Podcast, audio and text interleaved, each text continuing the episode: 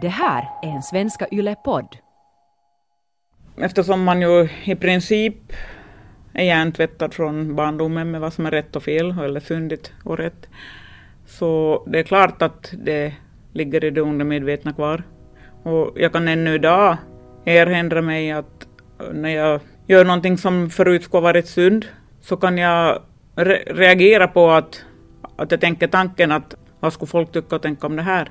Det är väl nog någon typ av skam som jag känner i de situationerna innan jag erinrar mig.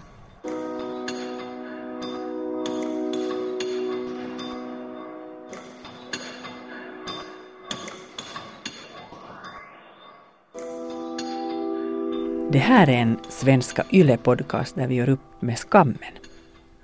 Här funderar vi på frågor som vi skäms över allra mest. Vi skäms kanske så mycket att vi inte vågar prata om det och känner oss odugliga och värdelösa. Men det finns de som är modiga och vågar bryta tystnadskulturen och det är bra. Jag heter Annika Sylvin Reuter och idag ska den här podden handla om slutna rörelser eller sekter och skammen och skulden som styrmedel i dem. Vad krävs för att man ska ta sig ur något man blint trott på och byggt upp hela sitt liv kring men som får en att må dåligt? Någonstans sörjer jag att våra barn har växt upp i ett sånt strängt religiöst konservativt hem för att det har begränsat dem och, och deras uppväxt, barndom mycket. Så där känner jag en viss sorts skam som mamma. Och jag har tvingat på dem för värderingar och det här var Sara Saxman och hon är vår huvudperson idag. Hon är född och uppvuxen inom lästadianismen. Hon har åtta syskon och sju barn själv. Men år 2012 tog hon sig ur rörelsen. Hennes parrelation hade blivit allt mer destruktiv och eftersom en skilsmässa var otänkbar för både henne och hela samfundet så fanns det inte andra alternativ. I dagens avsnitt medverkar också den mentala tränaren Christoph Treijer som hjälpt Sara att komma underfund med vem hon är och få tillbaka hennes självkänsla och självförtroende. Välkommen Sara. Tack ska du ha. Om vi nu backar och tänker dig som ung, låt oss säga någon 18-20-åring, du var en övertygad lästadian, så hur såg ditt liv ut då? Jag fick redan som 19-åring mitt första barn. Och då redan hade jag som mål i livet att föda många barn och vara en god kristen och god hustru. Att jag hade färdigt utbildat mig som primärskötare och nu skulle livet gå ut på att vara mamma och hustru, hemmafru. Men var, var, var det ett bra liv? Till att börja med så var det ett, ett bra liv, trodde jag, kände jag. Ända tills jag började inse att det onormala hade blivit normalt för mig. Och att jag inte längre var Sara, utan hade formats och blivit någon som jag förväntades att vara. När det onormala blev normalt, vad, vad, vad menar du med det? Förutom då de tio budorden som skulle följas så, så fanns det ju pålagda oskrivna regler och föreskrifter som för, man förväntades leva efter och uppfylla. Och som lästadiankvinna så förväntas du inom det konservativa lägret så förväntas du föda så många barn som Gud ger dig eftersom barn är en Guds gåva. Du borde bära kjol, åtminstone på söndagar, helst varje dag. Håret ska vara långt och du ska vara osminkad och, och sen ska ju också kvinnan tiga i församlingen att man ska finnas i bakgrunden och det är männen som styr. Om jag hade en åsikt eller en övertygelse om någonting så blev jag genast överbevisad med ett bibelcitat på att det var fel det jag tänkte och tyckte. Och på det viset form, fogade man sig och formade sig att bli en bra kristen och bra hustru. Och du frågasatte inte de här reglerna så som det var i din församling? Nej, eftersom det var lika överallt och för allihopa jag kände och rörde mig, de vi umgicks med så. Jag kunde ju ibland reagera på att vissa kvinnor, eftersom jag är ganska stark personlighet och spontan av mig, så jag, jag, jag, kunde reagera på att vissa kvinnor verkar vara väldigt förtryckta och ja, kuvade. Men att jag kanske inte insåg att jag själv också var det. Vi ska lyssna på ett samtal som du förde med din kusin Sussi Stenberg, där ni talar om din väg ut ur det här osunda livet. Och det är i det här programmet som vi brukar be huvudpersonen träffa någon viktig person och du valde din kusin. Varför? No, Sussi har funnits vid min sida ända sedan min barndom. Och vi är mycket lika till sättet, vi är raka och ärliga. Och hon har alltid stött, funnits vid min sida och stöttat mig genom den här resan. Och hon har också varit den som har vågat säga sanningen till mig utanför rörelsen med, med andra ögon sett på hur jag levde mitt liv och hur destruktivt det var. Så hon är den rätta personen till att uttala sig om hur det har varit. Mm. Det var min kollega Nanette Forsström som, som, som, som träffade dig när du, när du träffade din kusin. Ja, vi börjar med att lyssna på det. Och det är då nu din kusin Sussi som berättar hur skrämmande det var att följa med ditt liv som nära vän men ändå som utomstående. När vi var små så Sara var en sån här amperflicka som gärna ville bestämma och vara den som förde ordet och förde alla lekar och, och, vad vi skulle göra. Men sen plötsligt så märkte jag i ett skede när vi var vuxna att, att det är inte mera Sara. Att någonstans har hon nog den här styrkan kvar men, men hon börjar brytas ner. Och det skrämde mig hemskt mycket. Och särskilt som det är nästan 500 kilometer avstånd mellan varandra så vi kunde inte träffas på det sättet så det var per brev eller telefon som vi umgicks. Mm. Men, men det var faktiskt skrämmande för hon var inte sig själv mera. När var det du insåg att okej, okay, nu måste du uh, göra någonting? Jag inte kommer ihåg precis när det var, men, men det var i något skede som jag insåg att, att hon har ett destruktivt liv och det, här, det onormala har blivit normalt för henne. För hon börjar söka skulden hos sig själv, att hon ska vara mer kärleksfull och hon ska gnata lite mindre och bara hon skulle få sova lite mera och, och A, B, C, D, E, F, så då blir livet bra. Men, men utifrån sett så förstår man att felet är inte hos henne nu. Att, att det är omständigheterna som gör att hon kan inte orka. På vilket sätt var det så klart utifrån? Det var ett destruktivt liv hon levde. Hon fick inte vara sig själv och, och som jag sa åt henne att men det där skulle jag aldrig gå med på. Och dessutom så skulle min man ens inte ens kräva det utan mig. Att, att jag, han skulle aldrig behandla mig på det sättet utan, utan han vill ju att jag ska ha det bra. Mm. Minns du Sara hur det kändes att att vara i den situationen. Att antagligen kände du mådde du ju hemskt dåligt också själv men, men det tog ganska länge innan du sen kunde göra någonting eller ta det stora steget ut ur det. No, jo, precis som Sussi sa så hade det onormala blivit normalt och eftersom eh, man som lästadian inte har rätt att ta skilsmässa så fanns det ju ingen annan utväg än att fortsätta framåt och försöka göra det bättre. Helt enkelt för att om man på något vis kunde fixa till det och kunna bli lycklig. Men sen när man kom till insikten om att, att det inte var friskt och det var inte bra så var det ju ganska både frustrerande och omvälvande känslor som kom, kom fram när man börjar inse vad man har levt i och, och vad man har blivit utsatt för. Att de någonsin behövdes, de riktiga vännerna vid ens sida. Mm. Det var, det var en sak som faktiskt fick mig att haja till med Saras liv. Så det var när hon sa åt mig att, att det, hon, det är hennes eget fel för att hon inte kan förlåta. För, för den andra har bett om förlåtelse och hon har sagt att hon förlåter men nu kan hon ändå inte glömma det. Och då är hon en dålig människa. Och, och, det faktiskt fick mig att haja till att men det här är ju inte normalt. Mm. Att, att det här, man måste ju få reda ut och diskutera men, men det var inte det viktiga utan det, det viktiga var att det skulle, när man har sagt förlåt så ska man glömma det och då var hon en dålig människa som inte kunde släppa det som hade hänt. Mm. Minns du den situationen? Jo, det minns jag. Mm. Väl, väldigt bra. Och där kände jag nog också att något är fel när jag blev beskylld för att var en dålig kristen för att jag inte kunde förlåta från hjärtat. Mm.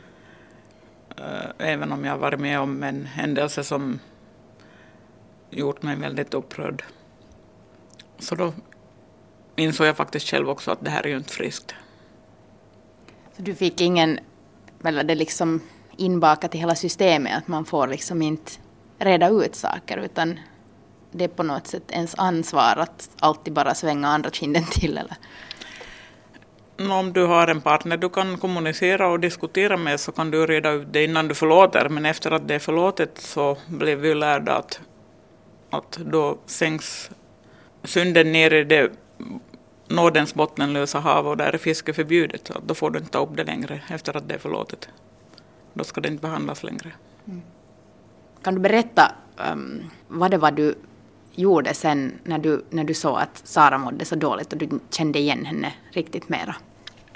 No, jag sa åt henne att det här är inte normalt det du lever i och man kan inte ha det på det här sättet och att du måste bryta dig ut från det här. Men det var ju lätt för mig att säga som, som inte uppvuxen på det sättet med samma värderingar och, och trosfrågor som, som Sara. Att, att jag förstod ju samtidigt varför hon reagerade som hon gjorde. Mm. Eftersom det var hennes liv och hennes verklighet. Och på det sättet var det lite frustrerande och för att jag vet att jag kan säga vad som helst men att hon har hemskt svårt att ta det till sig för det är inte hennes verklighet, min verklighet. Att för mig var det ju enkelt att veta det rätta svaret. Men, men jag tänkte att jag envist fortsätter att säga att man kan också göra på ett annat sätt. Mm. Så kanske det någon gång, kanske hon kan tänka åtminstone lite annorlunda. Mm. Och det där, jag förstod att du sen hade kontaktat Saras mamma. Vad, vad sa du åt henne? Nej, det var, jag var i Österbotten och då träffade jag på hennes mamma. Mm. Ja, så, så, så då sa jag åt henne att, att jag är rädd att Sara kommer att ta livet av sig. För min mamma har begått självmord och jag började se samma tecken hos Sara. Och, och, det var flera gånger när vi hade pratat i telefon så sa jag åt min man att nu, kan det nog hända att det var sista gången jag talade med Sara. För hon var så nedbruten att, att jag tänkte att hon kan inte orka länge till. Och din mamma var också lästadian, var det så? Jo, hon var också lästadian. Mm.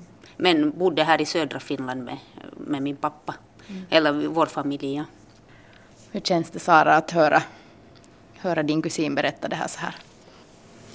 Jag kan förstå idag hennes känsla av hopplöshet och frustration och hjälplöshet i att från sidan titta på hur jag mådde och ändå inte få mig att inse och ta mitt sunda förnuft till fånga. Mm. Och det är nog först på senare tid som jag själv har insett hur dåligt jag mådde och hur nedbruten jag var. Och som Susse sa så pekade jag alltid tillbaka på mig själv att det var mig det var fel på. Mm. Att jag borde vara en bättre hustru och en bättre mamma. Vad var det sen som fick dig att inse att okej, okay, nu, nu räcker det? No, egentligen i samband med att vår äldsta dotter gjorde en total tonårsrevolt. Både sånt som ungdomar delvis har, men även mot den religiösa stränga fostran som vi hade i hemmet. Att hon i samband med att hon blev omhändertagen av myndigheterna fick höra att det går så där när du samlar sönder på ditt samvete. Så då, det var nog en, en av väckarklockorna till att det här är inte sunt. Vad har du för känslor nu i förhållande till dina barn och, och allt det som ni har gått igenom? Någonstans sörjer jag att, att våra barn har växt upp i ett sånt strängt religiöst konservativt hem. För att det har begränsat dem och, och deras uppväxt, barndom mycket. Så där känner jag en viss sorts skam som mamma. Och jag har tvingat på dem för värderingar och religiös syn. Men eh, idag så säger jag nog till mina barn att om de, att det är fritt, fritt fram om de vill vara lästadianer, om de vill gå till bönehuset på det viset så, så stödjer jag dem till hundra procent. Att tron i sig själv är det inget fel på utan det är människorna inom församlingen som förvränger och förvrider och gör sina tolkningar av bibeltexter som, som gör att det blir fel. Att jag har gett dem fria händer och jag stöder dig om de vill fortsätta och vara med i församlingen. Mm. Att jag inte på något vis försökt påverka att de ska ta sig ur. Vilket jag vet att folk påstår att jag har gjort. Och jag har också fått höra att jag är djävulens redskap. Jag blir som skuldbelagd och de försöker som sätta, göra det skamfullt för mig hur jag agerar som förälder. De andra, de andra i, i din lästadianska liksom, församling. Ja. Mm. en del utav dem. Men sen finns det också jättemånga personligheter och människor som har stött mig även inom församlingen under den tid när jag var, bodde ensam med mina barn och försökte hjälpa till att, att det finns också många bra människor som är i den församlingen. Mm. Du nämnde det här med skuld och skam um, och dina barn. Så um, är det någonting, känner du att ni har kunnat prata om det här eller är det någonting du skulle vilja ännu prata med dem om eller säga till dem? No, vi har nog aldrig kanske på det viset satt oss ner alla tillsammans och pratat igenom just precis det. Men uh, ofta pratar vi om, ja, om det spontant dyker upp så är vi, vi är mycket öppen och, och mycket ärliga och, och, raka i vårt sätt att kommunicera med varandra så att vi på det viset så är nog allt, allt välkommet att diskutera och ifrågasättas. Att det på det viset tror jag nog att mina barn också känner att de kan fråga och, och ha åsikter och, och ifrågasätta. Hur nu Susi, när du ser på, på din kusin idag, så uh, hurdan är hon nu? Hur, hur har hon förändrats? No, jag tycker att hon är, Stara är ju mycket mer stabil person nu mm. och, och, vet mer vad hon själv vill. Eller kanske det att hon får nu göra det vad hon själv vill. Hon behöver inte leva utifrån pålagda ramar och föreskrifter utan får själv söka sin väg. Så, så hon är ju nog en mera fri människa nu och mera äkta och sann mot sig själv. Mm. Och det är ju roligt. Hon är mera som när vi var barn. mm. Verkar hon lyckligare? Ja, det tycker jag. Jag tror inte att det har varit helt lätt för, för Sara att skapa sig ett nytt liv. Det, det, tror jag inte att det är för någon som när man ska bryta med allt det man invanda och det gamla och, och hitta att vem är jag då? Om inte det här är min sanning så vilken är min sanning? Att, att det tror jag nog kanske har varit en kamp för Sara.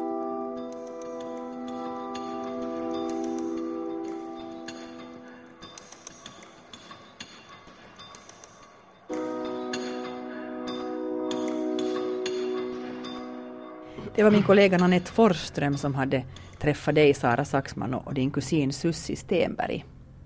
Och det där, nu är det också dags att välkomna Kristoff Treijer med i programmet. Tack så mycket. Du är Kristoff mental tränare och anlitad bland toppidrottare, men du hjälper också oss eh, icke toppresterande med att utveckla vårt självförtroende och självkänsla. Och ni känner varandra, Sara och Kristoff, från varandra från förr. Kan ni berätta kort? Kristoff är nog den vågar jag säga, den person som har räddat mig till livet genom att finnas till som stöd och ge mig tillbaks min självkänsla och, och hopp på en ljusare framtid. Hur kändes det att lyssna på Saras intervju här?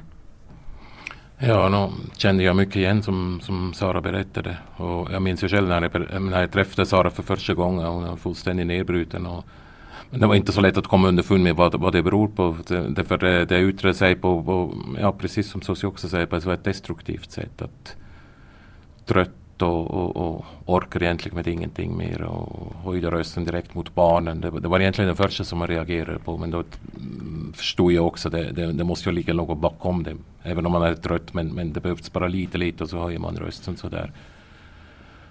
Så ja, jag känner nog mycket igen som Sara berättade.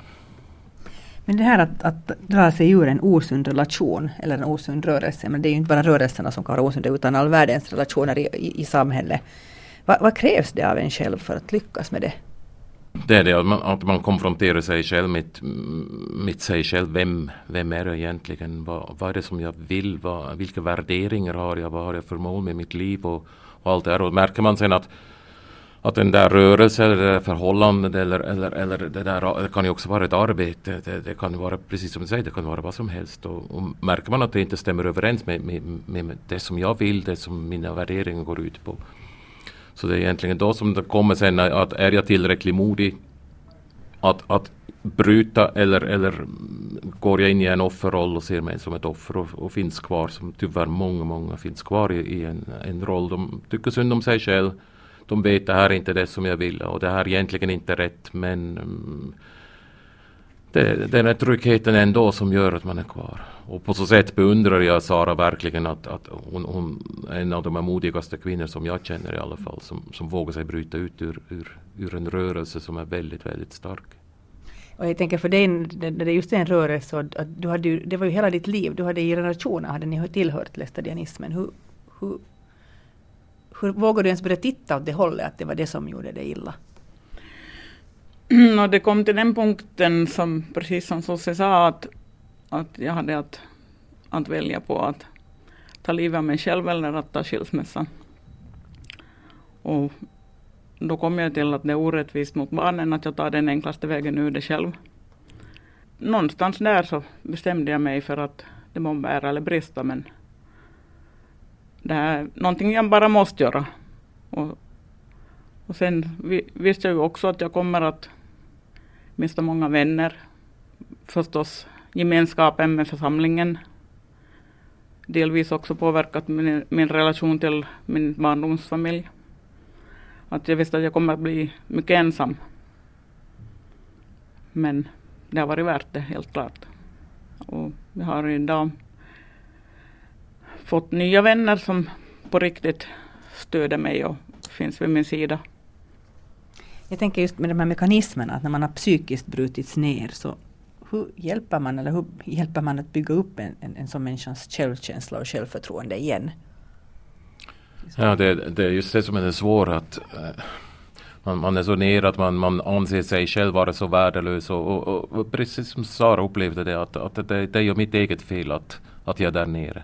Och just komma bort, bort från det där att, att, att ge, inge igen hopp på något sätt. Det finns, det finns något annat för, för mig och jag är en värdefull människa. Men även om man aldrig har fått höra det att man är värdefull.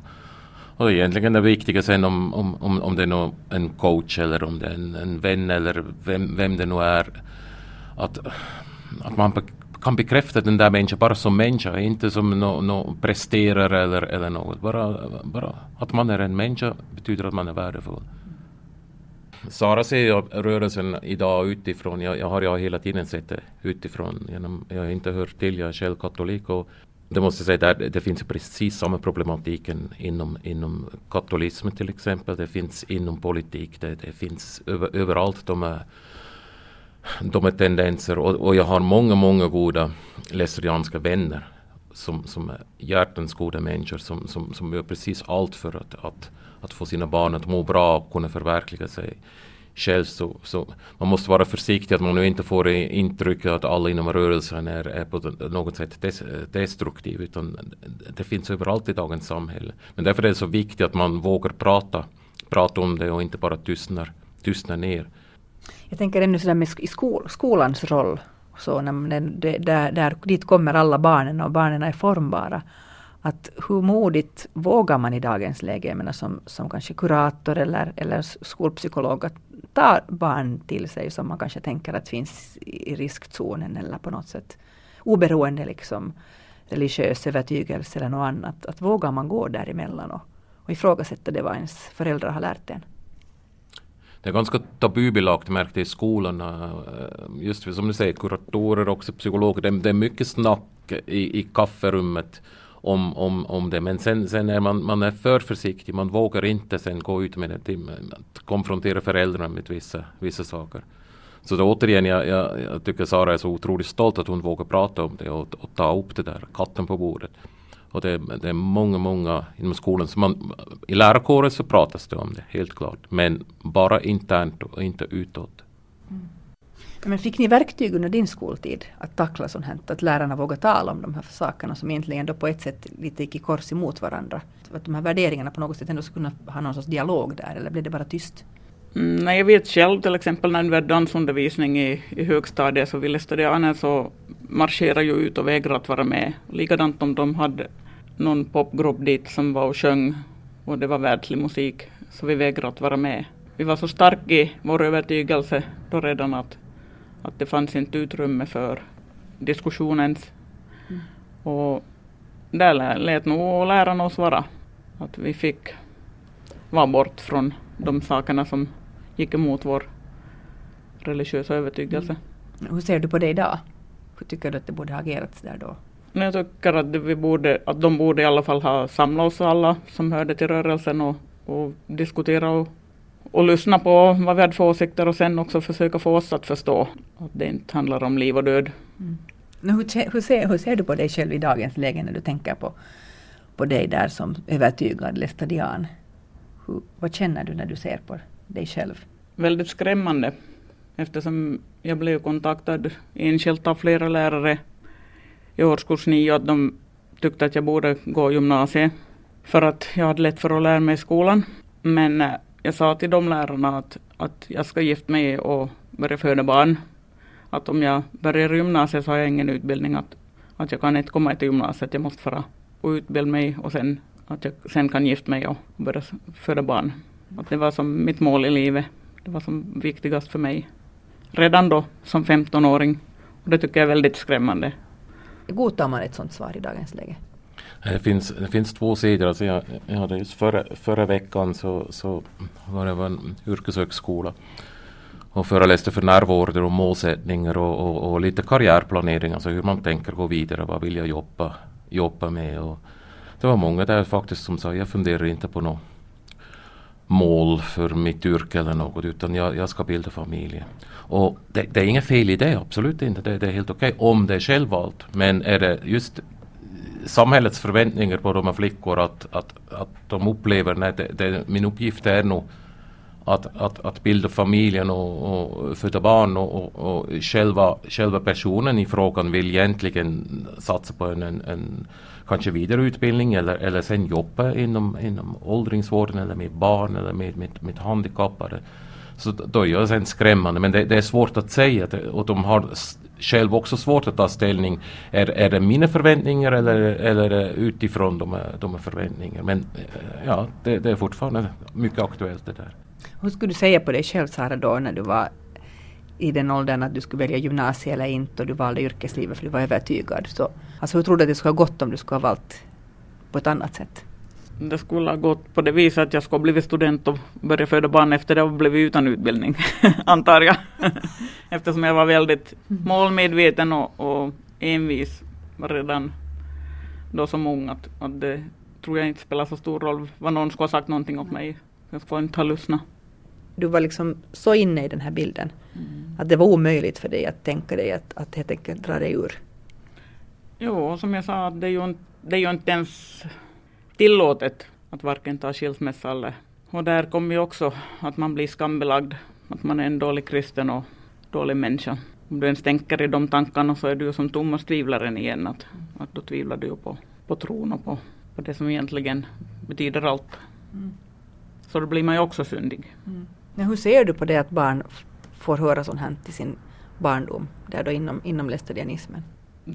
Det är en väldigt smärtsam tanke att ens tänka att, det, att man begränsar barn och unga på, på det viset med att, att, att inte de själva får känna vad de vill och behöver i livet, utan det ska formas enligt det som anses vara rätt och riktigt mm. inom rörelsen det där att man lever i en osund relation och att komma ur någonting som är osunt för en själv. Och hur gör man för att komma ut? Vad har varit din väg, Sara? Att jag har byggt upp min självkänsla och fått tron tillbaka på mig själv och, och på livet, på en ljusare framtid. Och jag klandrar mig själv hur jag kunde stanna kvar 20 år i ett osunt förhållande.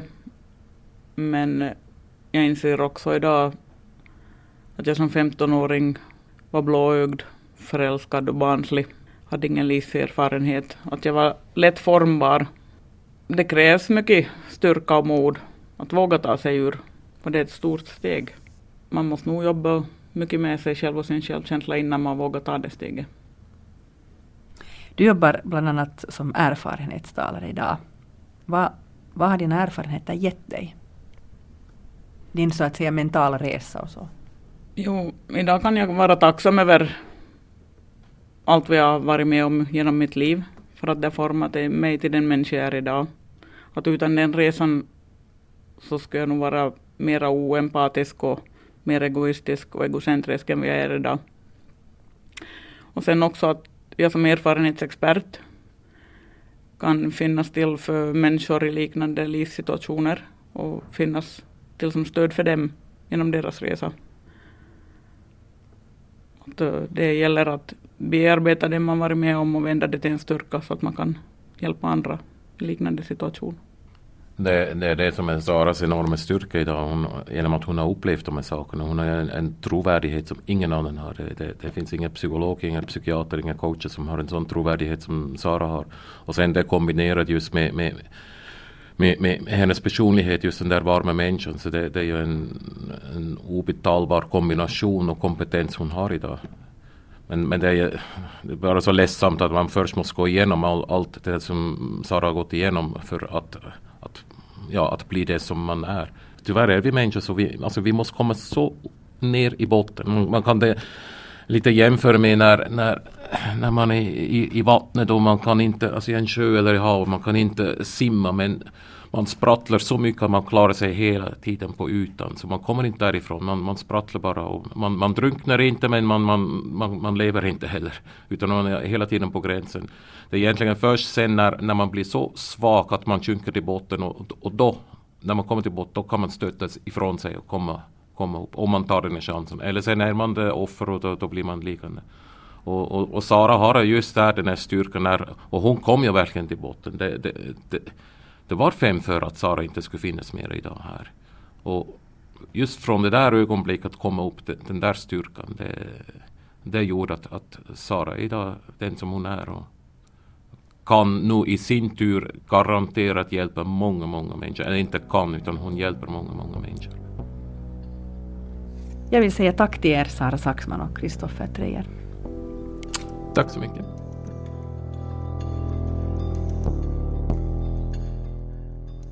I den här podden tar vi upp tabubelagda ämnen som kan kännas skamfulla att tala om.